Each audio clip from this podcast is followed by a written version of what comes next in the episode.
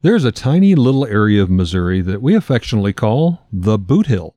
This very strange shape was developed over the great land expansion, where various territories were recast multiple times, reestablishing the boundaries. In this Boot Hill, you'll find that a small sliver comes in contact with other states, including Arkansas, Tennessee, and Kentucky. There, on a sharp hairpin curve in the Mississippi River, a small riverfront outpost was created known as New Madrid, Missouri. But in 1811, the largest American earthquake in history occurred there. It was utter chaos with explosions, cracks miles and miles long, and enough force that some say the Mississippi River was forced to flow backwards. But it didn't stop there. It continued for months, in fact, a year, with multiple earthquakes, as if the demons of hell were playing with the natives and settlers in some sadistic game of dice rolls that cost thousands their lives. If that weren't bad enough, another earthquake of equal or greater magnitude is continuing to build. Join us tonight if you dare as we discuss the New Madrid fault line and earthquakes. Then and now, a true tale of horror. From a child born into this world, we are taught what to believe. Closed minded we become, fearful to be deceived. Still, we desire to know what lies beyond that locked door. The art of the storyteller, conjuring tales of legend and lore. History hidden, lost knowledge, things forgotten, and the unknown. These are the things that direct us and will set the tone. Welcome, friends, to another episode of Nightmares on the Lost Highway.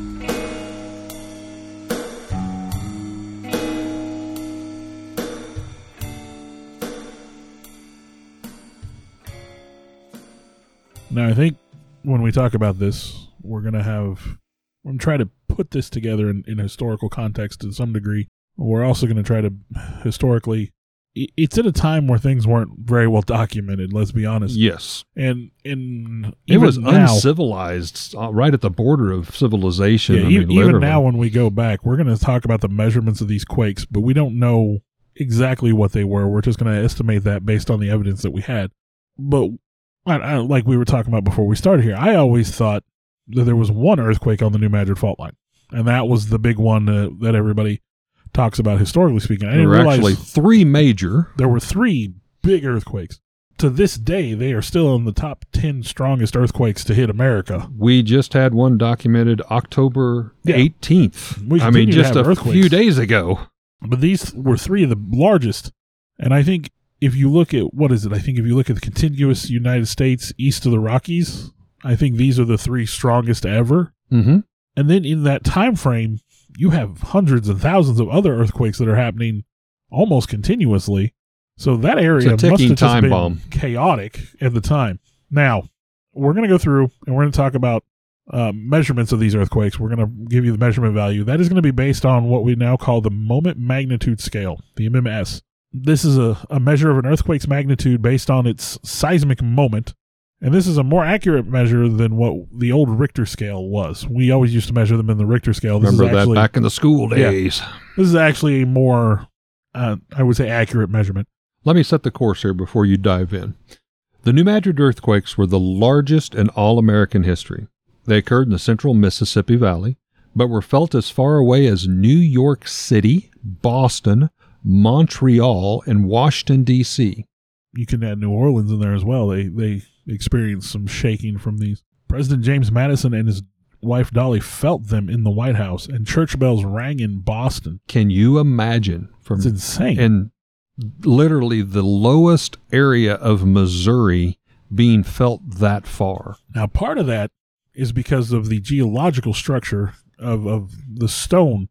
Whereas I believe in California, when they have similar earthquakes, it's not like the stone is not as conductive to the the vibration. Yeah, the softness of it. I, I, I don't know how like to that. explain Uh, it. yeah, I'm no geologist. yeah, me neither. But because of the bedrock foundation of, of our part of the country and in the east, the, the eastern part of the country, it conducts the, the earthquake tremors much further.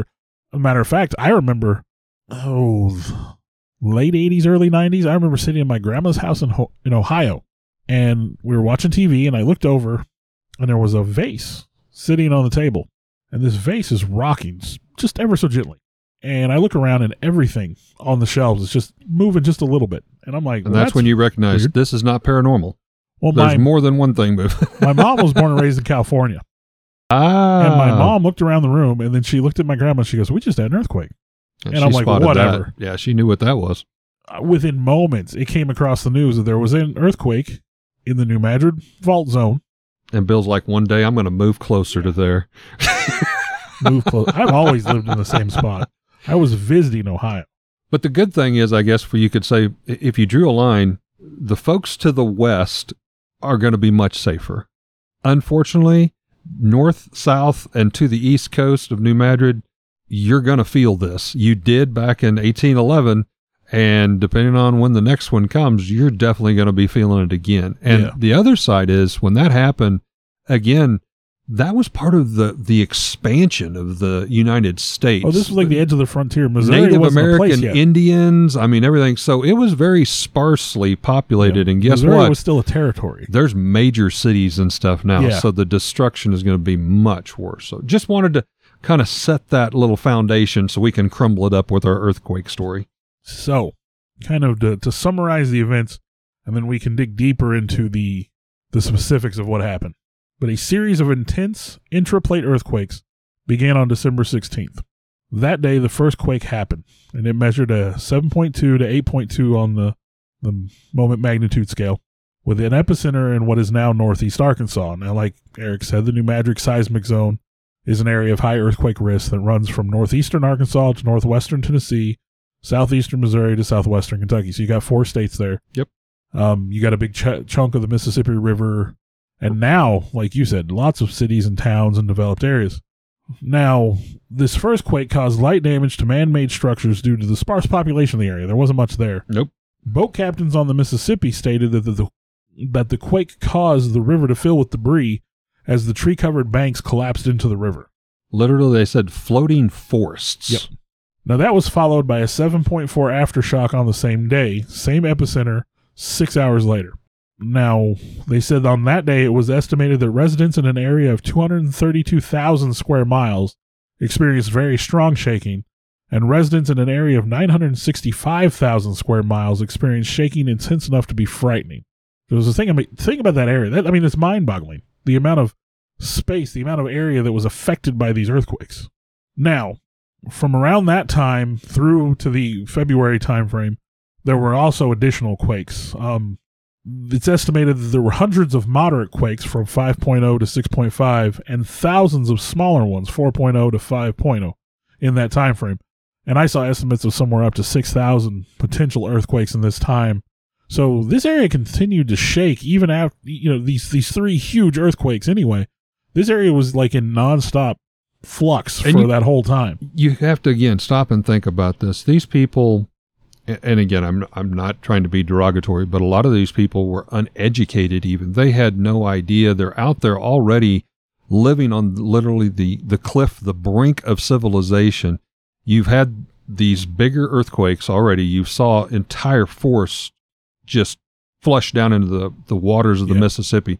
Giant pits open up and swallow forests and homes and here comes another one and another one you at, i mean you you couldn't sleep you there was there would be no rest You would be continuous earthquakes. absolutely living in horror Now, for this particular batch of earthquakes, there were two more extremely powerful quakes in the in the that time frame. January twenty third, eighteen twelve, another quake happens. This one's between 7.0 8.0, and its epicenter is the Missouri Boot Hill. The local area was struck with ground warping, ejections, fissuring, severe landslides, and, and more caving of stream banks. And then finally, you have what was essentially the big one, if you want to call it that. And this is the one I think that a lot of people think of when they think of this particular. this batch. is the new madrid earthquake February 7th, 1812. This quake measured 7.4 to 8.6.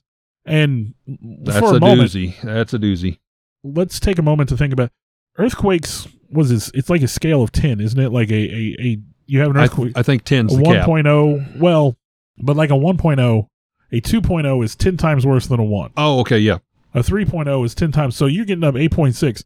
I mean, it's not the- a minor progression. Yeah, again, this is potentially one of the largest, most damaging earthquakes ever recorded in history. 8.6 is insane. I don't know that there's ever been higher than an 8.6. Well, I was trying to think. The San Francisco, I believe, was like a seven point I was gonna say, nine or are- something. Yeah, that, I can't. I can't think of a nine in recorded history. and again, we're going off of old records. We don't know that Yeah. this could have been higher.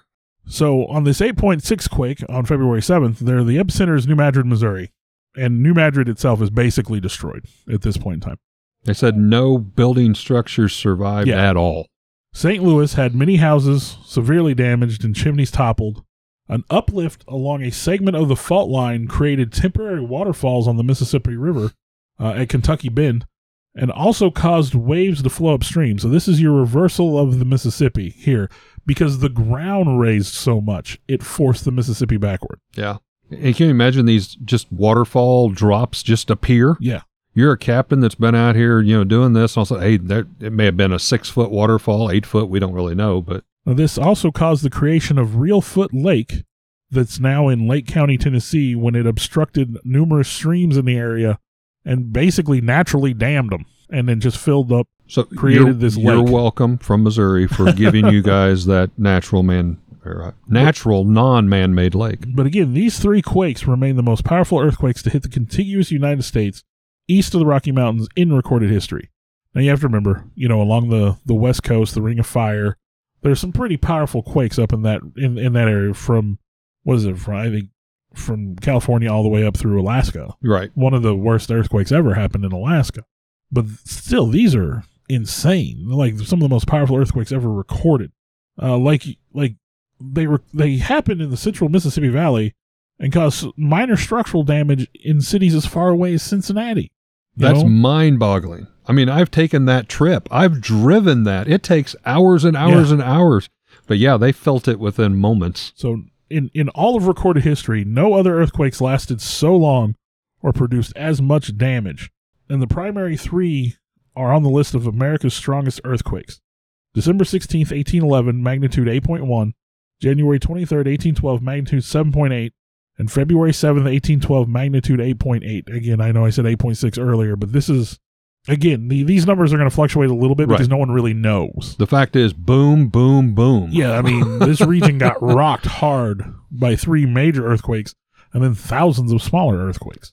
Now, as Bill has said, and I agreed, it's very hard to go back and find true, accurate information. But I went through and I have found uh, with the Missouri Archives and Museums, there were several people who kept diaries, uh, riverboat captains kept journals, and I wanted to share a few things that were out of that. That's that's as close firsthand information as obviously we can get when you're when you're going back to 1811, 1812 time frame. The first one I thought was interesting strange animal behavior. People reported strange behavior by animals just before the earthquakes hit. They were nervous and excited. It was written that domestic animals became wild and wild animals became tame. Snakes came out of hibernation. Snakes came out of the ground in hibernation middle of the winter. Flocks of ducks and geese landed in town near people. To the natives, now they saw this as the creatures trying to warn them of things to come, and boy, did they hit that on on the head. Now, scientifically speaking, I believe there's no scientists won't won't say there's a correlation between animal behavior and, and earthquakes. However, if you look at any recorded earthquake of any substantial size, there is always strange behavior in animals ahead of time, even in California, even in Alaska, when those massive earthquakes are are you know within hours, I would say. Yeah. Yeah. The animals in the region do tend to start behaving strangely. They So- probably don't understand what's going on either, but I something just say- ain't right. Yeah, in this case, the natives definitely probably had like, okay, something's getting ready to happen. Part of their You got the animals acting strangely. They're trying to warn us. Now, others found this as just kind of odd and curious, stating that in some instances, wild geese and ducks would literally try to follow citizens inside their home. Like they they were trying to get shelter. Maybe not that the house would have been the best shelter, but uh, you know they would drop down out of the skies, migratory patterns, whatever, land in the middle of the town, and just start following people. Like you know, it, just crazy. Now, after these earthquakes, obviously these people are they're landlocked. I mean, for the most part, you got the Mississippi is the major travel, and we had talked about floating forests, waterfalls, water flowing backwards in the Mississippi. Then you had Yeah. a few wagon trails and uh, stuff. I have here for you know you drown the inhabitants of an entire Indian village when the when the the river flowed backwards. Wiped out the entire tribe. It devastated thousands of acres of forest that had never been touched, uh, and created two temporary waterfalls. I mean, it's insane. The Mississippi River. I mean, if you've crossed the Mississippi River, that's a huge river. a lot of water. But traveling along these fault lines and crevices, these people, life went on. I mean, while earthquakes were literally occurring probably daily, they still had things to try to accomplish. They had people to try to go get first aid to, try to help. Well, they would Um, make improvised bridges uh, by falling trees across these crevices so they could get back and forth. As the general area experienced more than 2,000 earthquakes in a five month period, people discovered the most of the crevice openings uh, up during the earthquake ran from a north to a south. Now, Yep. I mentioned that earlier. If you lie to the west, if you drew a line, that seemed to be safe. So it kind of follows what we now have I 44, Interstate I 44, built on, is actually on part of that exact fault line. So think about that for a bit. Strange little tidbit. I learned this when I was in middle school, I think. If you're driving on I 44 and you're traveling, this would be between the signs for. No, it, you're, you're pretty close to Rolla at this point. You're definitely past Jerome. It may be past one of the other places, but there's a place where there's a cut in the roadway. You know, you know how they blast through the hills. Blast through the rock. there is actually a visible dormant fault line. If you're driving through, you can see where the rocks, and you got to watch for it because again, you're driving 70 miles an hour down the interstate. You blink and you miss it. But you can actually look at the rocks and you can see where they line up, and then there's a spot where there's a shift, and they actually jump. the the The lines of strata actually separate by a good three inches or so. Hmm. And I was told, I was told by a middle school science teacher that that is evidence of a dormant fault line that used to be right there. Proof in the pudding right there. But as these fault lines they noticed would open up north to south when the earth began moving, they would chop down trees, to Bill's point, in an east to west direction and hold on to them using, or basically fall several trees and make uh, bridges to cross these crevices. There were missing people who most likely were literally swallowed up by the earth. Some earthquake fissures were as long as five miles. And truthfully, it is unknown exactly how many people died during this period of time. Well, Bill had mentioned the entire Indian tribe. There was documentations that like, you know, a 10 acre area just fell through in a giant sinkhole. you know. obviously because of, of records and, and such of the time the, the number of lives lost during these earthquakes will forever be unknown we'll never know how many people died directly because of these earthquakes and obviously you know if, if this were to happen today it would be even worse which we'll talk about later one of the one of the things i, I found interesting the world's largest sand boil was Mhm. created by these earthquakes. Now if you're unfamiliar with what sand boil is it's basically when the pressure of the ground is such that it just blows sand. Well sand and water i think it is. Talking again of that soft soil, the you know, the ground. it just blows it up into the sky like a volcano if you will. And there is a the world's largest sand boil it is still visible in satellite imagery of, of parts of the, the country down there you can see the 1.4 miles long and 136 acres in extent in the Boot Hill of Missouri. and there were multiples of these in a line. They all followed like a fault line uh, or or maybe one of those you know crevices that didn't completely open up but instead smashed together. I saw a video one time where it was sort of recreating what it would have been like to experience it. And i mean they, i think they said it, it as far as like 50 something feet in the air and I can imagine it like a sandblaster. Yeah. Literally, if anything or anybody was nearby. But yeah, that there's an area there, and I have never heard of this small town, but it says it's about eight miles west of, I want to say it's Hayti, Missouri, H A Y T I. that's what i would have said yes Uh, and locals there call it the beach, yeah affectionately named the beach. Now, along with these sand boils and what can be described as quicksand pits, because some of the sand had so much air underneath of it, literally, if you would walk across it, it would be like quicksand, not the traditional quicksand.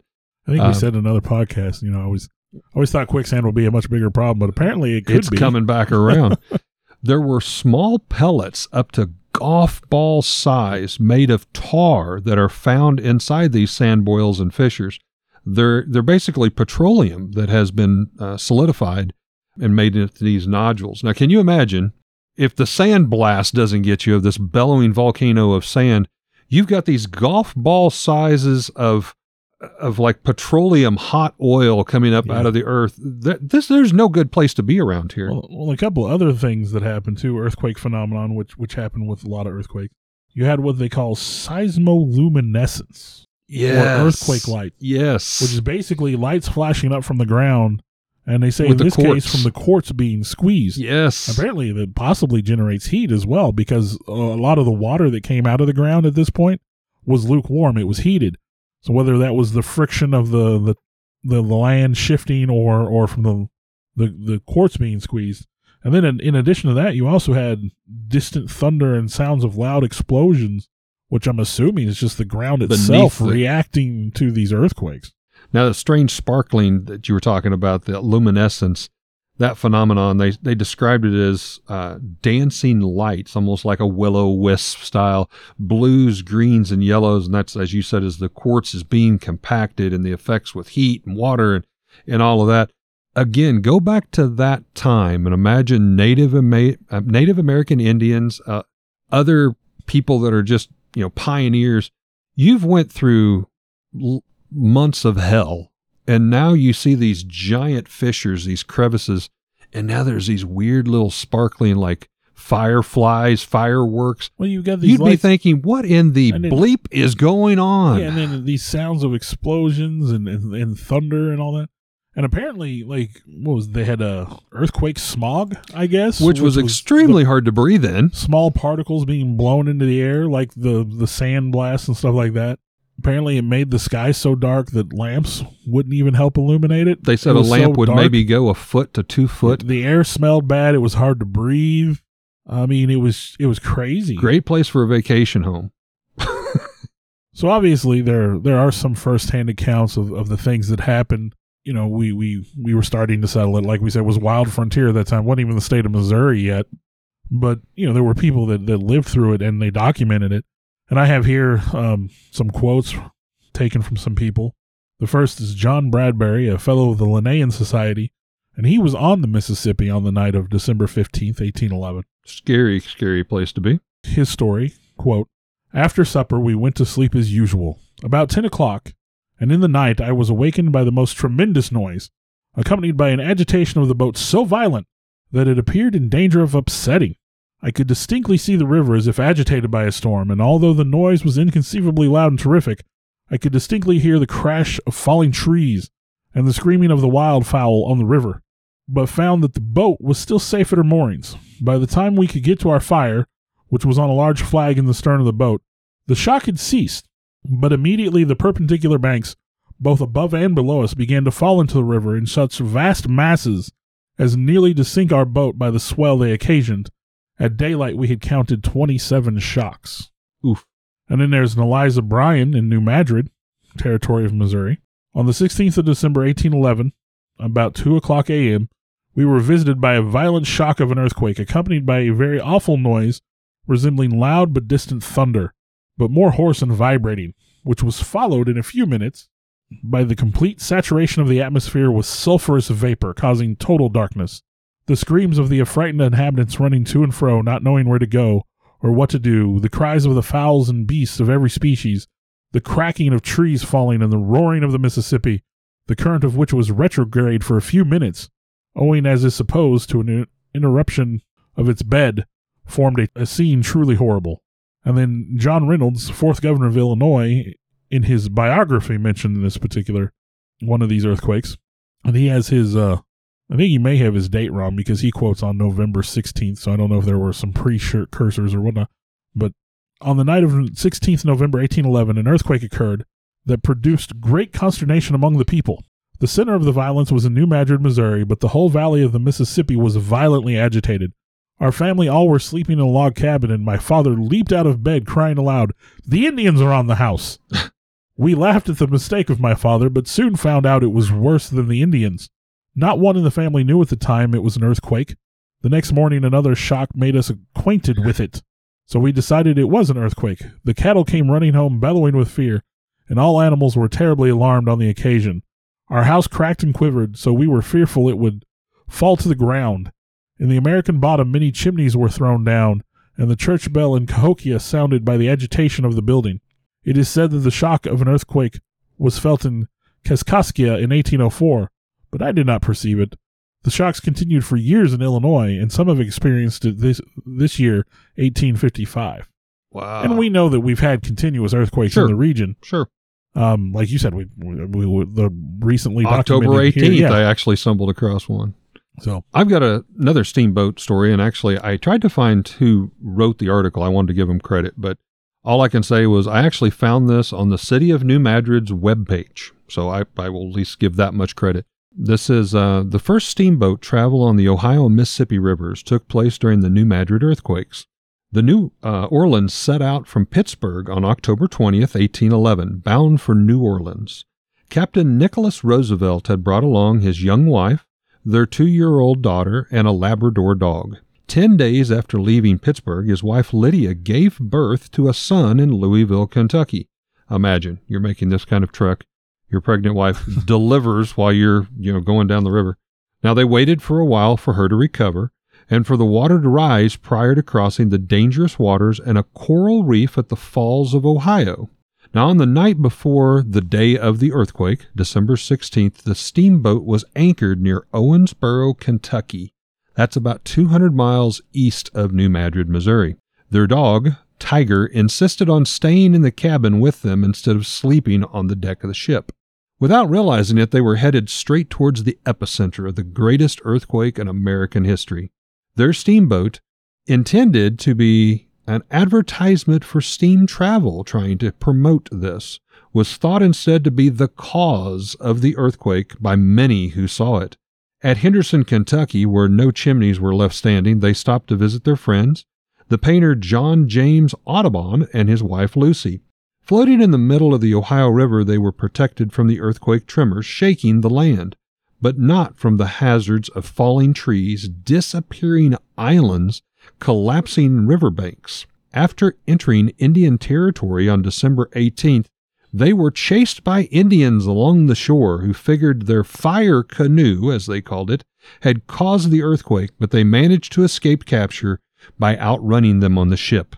They even had a small cabin fire that night, which they managed to put out. I'm sure that helped the Indians and put them at rest. Thousands of trees were floating on the waters of the Mississippi as they approached New Madrid on December 19th, three days after the initial earthquake. They found that the town of New Madrid had been totally destroyed. They didn't dare to stop and pick up a few survivors for fear of being overrun, and they were without supplies already. Most alarming was the fact that they had not seen a boat ascending the river in three days. They saw wrecked and abandoned boats all along the shores. It was undoubtedly a miracle they had survived and kept going. They tied up at one island, and the island sank during the night. Their dog Tiger alerted them of oncoming tremors. Yet again, here's an animal telling them before it happens. On December 22nd, they encountered the British naturalist John Bradbury on a boat at the mouth of the St. Francis River, who told them the town of Brig- Big Prairie was gone. Now, that was just to the south of New Madrid. It had totally erased it from from the map. and that was the gentleman whose quote that I I had where he was on the boat. They arrived in Natchitoches, Mississippi on December 30th and celebrated their first marriage aboard the steamboat on December 31st, when the steamboat engineer married Lydia's maid.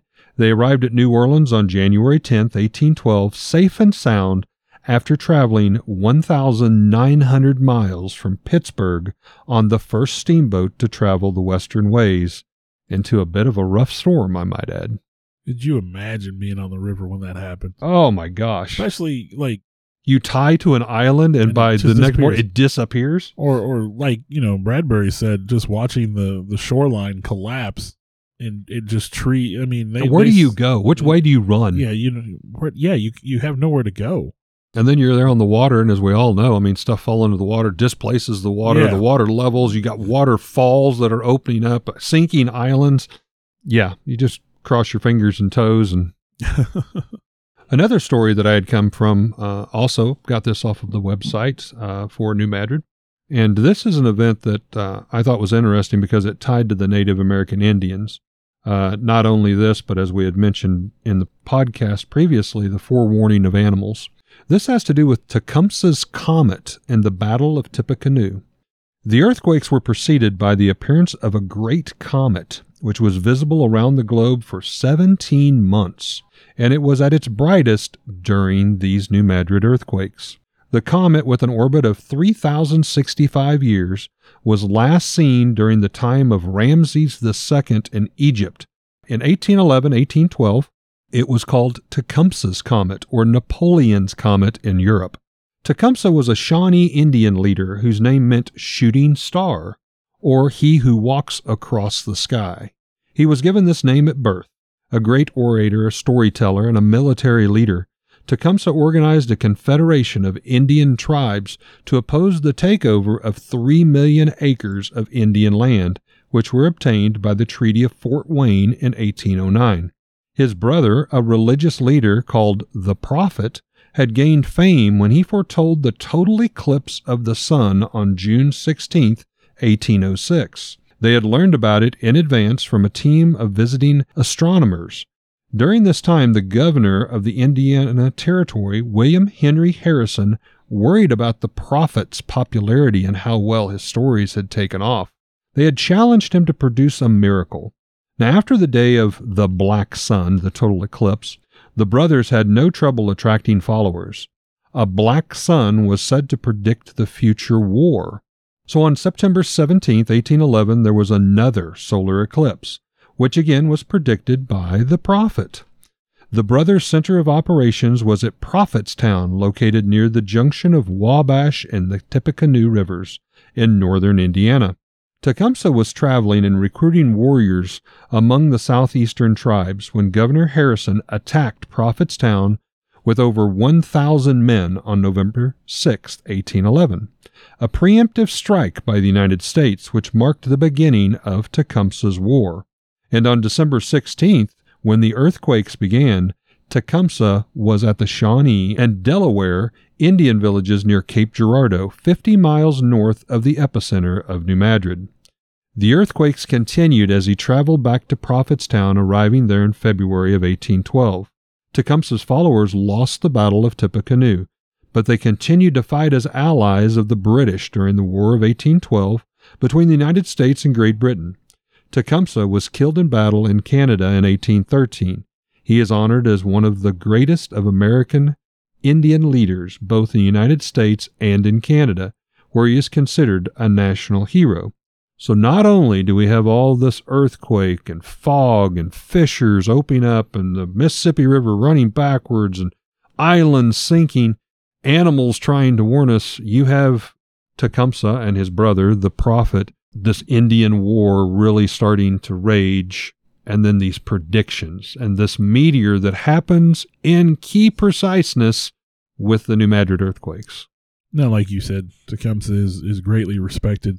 In Ohio, they actually have a an amphitheater where they do a a, a performance uh, in honor of Tecumseh, and it, it details a lot of these things and talks about his brother and his gift of prophecy and things like that. You know, my grandmother made sure that we got exposed to things like that and, and history and science and things. So yeah, I mean, I had heard of Tecumseh. I knew how important he was. I didn't know his, you know, how closely related he was to this until we started reading about, you know, the the, the earthquakes. Well, and I, I guess I was ignorant. I, I, I swear I did not sleep through history in, in school, but, but I don't think they taught us a lot of, I don't think they taught us a lot of this type of stuff, but I didn't realize Indians were almost fortune are not fortune tellers, but uh, prophecies. I didn't know that they had really got into that as much, but well, I mean, there, here's one great example. History's written by the victor, right? That's very and true. The Indians didn't come out on the the best side of the, a lot of those. So, but yeah, he is he's very revered still.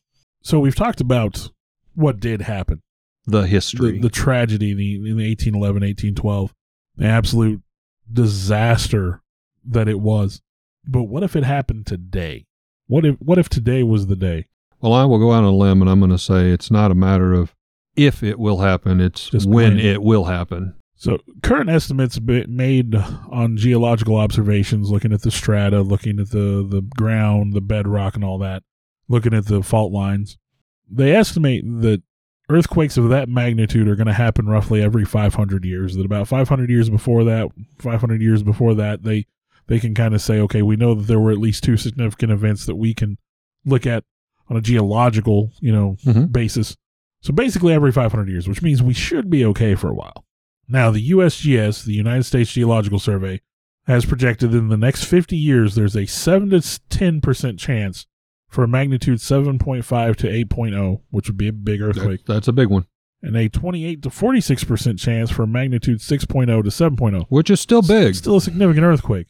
Now, what would happen if, if earthquakes of that magnitude happened today? Well, first of all, the loss of life and the property damage is almost unimaginable. There's about 45 million people that live in the area that would be most impacted. You know, that's a lot more than there was when it was frontier land and barely inhabited. Some major city complexes now. So, in addition to the thousands of deaths you would experience, you would also have the bridge crossings on the Mississippi that would fall. What I heard it described as is, is you would essentially split the country in half at the Mississippi. Not, you know, literally, but figuratively, you wouldn't be able to cross any of the bridges. Right. Now, I know in recent history, they recently put a new bridge over the Mississippi at St. Louis, and it was built by going into the bedrock. So the idea is that one is supposed to be stable enough to survive an earthquake. There's also one down by, oh, Memphis, I think it is, where they spent uh, a big chunk of money to redo the infrastructure and to bring that bridge up to code to where it would still survive an earthquake. At least there's a few people out there kind of possibly thinking of the what if. Well, and again, how strong an earthquake is it going to withstand? Yeah. So And just because it's standing, will it still be able to facilitate the amount of Yeah. traffic and weight that would need to go through on those like, few again, bridges? because you're going, to, yeah, like you said, you're going to have most bridges unusable, so you're going to have to redirect to these other places. Uh, major highways could buckle, which I think goes without saying. I 44, kiss your hiney goodbye. Oil and gas pipelines could break, causing nationwide disruptions. Not only adding to water pollution, so Yeah. if, if you survive the initial, now your water, groundwater is all polluted. Nearly 850,000 people could be displaced from their homes in up to eight different states. And of course, with roads and bridges compromised, emergency aid might be cut off to places that need it the most. Basically no to landlocked, get to people. unless you had helicopters. Yeah. It's estimated that there could be nearly $300 billion in damage, and that's I think an that is minuscule. that could be low slot. yeah, I think that would be minuscule. And here's another number that I agree with that I think is on low side an estimated 87,000 damaged buildings. And I think that would be low end. Yeah. My understanding is that New Madrid, again, would essentially be wiped off the map. You know, we don't build to earthquake code in this part of the country. Uh, because, again, the, the worst earthquakes we ever experienced were, you know, a couple hundred years ago. Yeah. All all of these areas, as you said, much more highly populated, and many many major cities in that vicinity. If you think about the area that was felt, which again, you just kind of draw a line to the west, and we, we'll knock that out, but all the way up to Canada and all the way down to Florida, essentially, they said that some of these cities will, I'll just say, be erased, Well, not have damage, but one, one, erased. one show I watched that talked about the New Madrid earthquake and then brought it up to what if it happened today. I mean, they essentially wrote off St. Louis. St. Louis, There's a lot of big buildings in St. Louis that are not built to earthquake code. Nashville, Indianapolis, Dallas, Atlanta, Houston, Washington, possibly, Memphis. Memphis, Philadelphia, Charlotte, Jacksonville, maybe even Walt Disney Orlando. Now, see, some of those you're you're at the far edge. I mean, maybe Yes. we're going to ring some bells and crack a foundation. May not totally wipe those off, but, But- they're going to have some. talk- they're going to have some damage. St. Louis, Memphis, Cape Girardeau. I mean, those cities are right there. Now, here's one for you. We did a podcast on Disney. You're at a Walt Disney in Florida, riding a ride. when the new Madrid goes off, and you're thinking, wow, I got way more than I paid for on this ride. But yeah, like you said, I mean, you you're encompassing an area. Like they said that people could be lose their homes in up to an eight state area. So I'm assuming that's you know Missouri, Tennessee, Kentucky, Arkansas, Possibly the you Carolinas, know, Virginia. Illinois. Yep. You know, regardless of the initial damage, you know, as we'd said, due to the underground gas, oil, power lines buried deep beneath your surface, we all forget about that stuff. We just take it for granted. The effects will slowly leak out, poison the ground, the water, explosions, dangerous fumes for, I'm positive, months, if not years. Oh, I mean, yeah. And now you may be thinking, well, that's why I bought an extra 24 pack of water. Think about the wildlife that is drinking the poison streams. You're going to have deer and wildlife dying, decay. This is not a good place. Some geographic specialists firmly believe, due to the upheaval and shifting of the plates in the earth, the ocean waters most likely will cover most of the area to the south. To a point, I actually saw a map showing where Louisiana, parts of Mississippi and Alabama, and even part of Arkansas may be oceanfront property. But I mean, okay, I could see that through just climate change. I, I did not see that particular map attached to the earthquake deal, but but that's again. I mean, I would think for that to happen, we would have to talk about a much more spectacular earthquake than than hopefully anything that would ever happen. Let us hope. Let us hope. Like, again, I mean, some of the most devastating earthquakes in recorded history. Three of them happened, you know, right here in, in good old Missouri. I think if you look at the map, you know, like I said, to the to the west, we're good. But if you go too far west, then you get into the earthquakes. So if you're living in the band of the central area of the United States, something may kill you, but hopefully it won't be an earthquake. Interesting tidbit based on structural analysis during an, an eight during a magnitude seven eight earthquake. The gateway arch is estimated to shift as much as a foot and a half in either direction. I don't t- know that it's going to survive that. I have been up in the arch. I drug my wife there. She said never ever There's again. There's no way on in heaven or hell you're going to get me to do this. I won't even say it was a windy day. There was a little bit of a breeze, but I am going to tell you when you're that high up and you're leaning against the glass windows looking out, you can feel that thing shift. And that's what No. I would call a calm day. My wife's like, no. Well, actually, we were up in St. Louis just a couple months ago, and it's like, ah, man, it's been like 15 years since we did the St. Louis Arch. You want to do it? No. no, They just, No. no. Hell no. I don't need to do that. That's I am not a heights guy. There's a bridge. I may have talked about this It crosses the Mississippi down in New Orleans, and uh, as you approach this bridge, I mean, Stairway to Heaven is, is I mean, it Yeah. just goes, it goes, and it goes, and uh, God, it's like it's like four lanes of traffic on either side or something. It's just huge. It's it's unimaginable. It is this unbelievable bridge. If you've never seen it, I mean, I, I I'm not going to describe it and do it justice. But as you approach it, now mind you, mouth of the Mississippi. The Mississippi is plenty wide at Right. any given point. Right, right. You get to the mouth of the Mississippi, you're talking uh, uh, crazy wide. And I white knuckled the steering wheel to cross said bridge to get to our hotel. And I remember thinking as we pulled in for the night, God, I never want to do that again. Knowing full well that to get home, You've got to do I- that I've gotta again. do that again. And uh no, as as luck would have it, the the where our, our when we left on our cruise, the port was on the other side of the bridge. So I only had just the time that it took me to like eight hours of sleep, get up in the morning, get dressed, and then go back over this bridge, which just is terrifying. Peachy. Because like I said, it just keeps going up and up and up. It, you know, a lot of bridges you you start on one side, you can see the other side. No, you don't see the other side of the bridge till you get to the like the top of the arc, and then you're like, oh Your man. ride is halfway at this point. the the only time it was worse than that was when we went to Nags Head, uh, North Carolina, yes, been there. and you got to take that bridge that goes out, and it is just nothing but ocean for what seems like miles. Uh, that bridge just goes on forever, and I don't like it. And then there's a spot where you do go kind of up, and I remember watching seagulls. The wind was so strong that day; the seagulls looked like they were sitting still in the air. And again, I'm white knuckling because I'm I, I'm not a heights guy.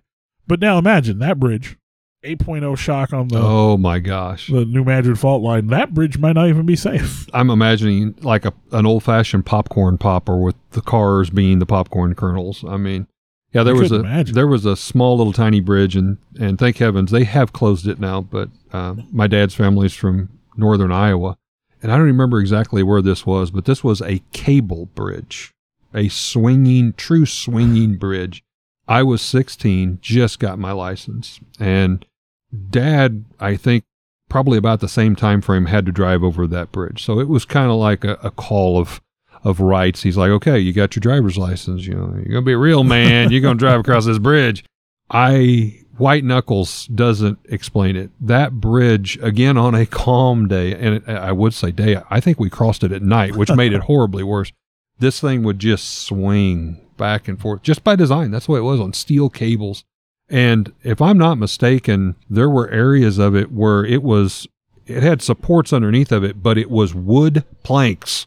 So like as Oh, your yeah. car just There's, there's a similar bridge not too far from here you may be familiar with. mm, But uh no, um I've always wondered what would happen if there was an earthquake, you know, how stable would my house be, you know, things like that. And to and to know that, you know, it could be one of the worst recorded earthquakes in history if if you know, the timing just happens to be that bad. yeah, I don't care how bad your day's been. If that happens, when that happens, your day's gonna get a lot worse. I don't know how how to sugarcoat that, but well, we hope we've given you something to think about, and hopefully there's not a uh, mass migratory of population moving from Well, if you- Missouri. if but you uh, start seeing the animals behave weirdly and all the signs are there, you know, it's probably too late. stand in a doorway, Stand in a doorway, yes. uh, duck and cover, right? Isn't that what they do? Yep. They used to do in California. But we hope that you have enjoyed the tales of the history and the not so glamorous future of the New Madrid fault lines and earthquakes. Thanks for listening. Sleep well. January turn turning what? January twenty third, We're eighteen. turning the page.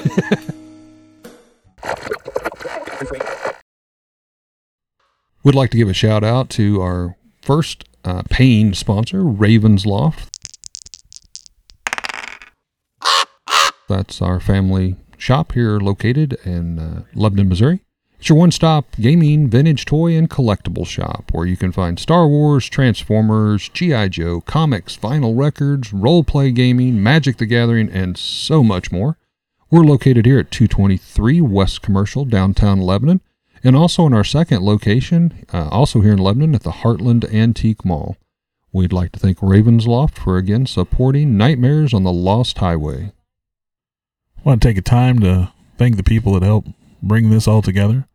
Uh, Alex Tudor, you can almost call him our producer at this point. Sarah Tudor, who also helps with some of the technical stuff. I want to take a moment to extend thanks to Eric for letting us use his space to record in, kind of our makeshift studio. I, in turn, would like to thank Bill for one putting up with me and uh, using this camaraderie to do something we both very much love and enjoy doing, and thank Bill's family for allowing him to spend all the time to work and clean up our recordings and present them in what uh, you hear in the final uh, terms, uh, the final edition, if you will. Um, and I'd like to thank all of you for continuing to, to listen. I know we've got some loyal followers out there. We do this as a labor of love, but we're we're happy that there are people that enjoy it as hopefully as much as we do. Thank you very much.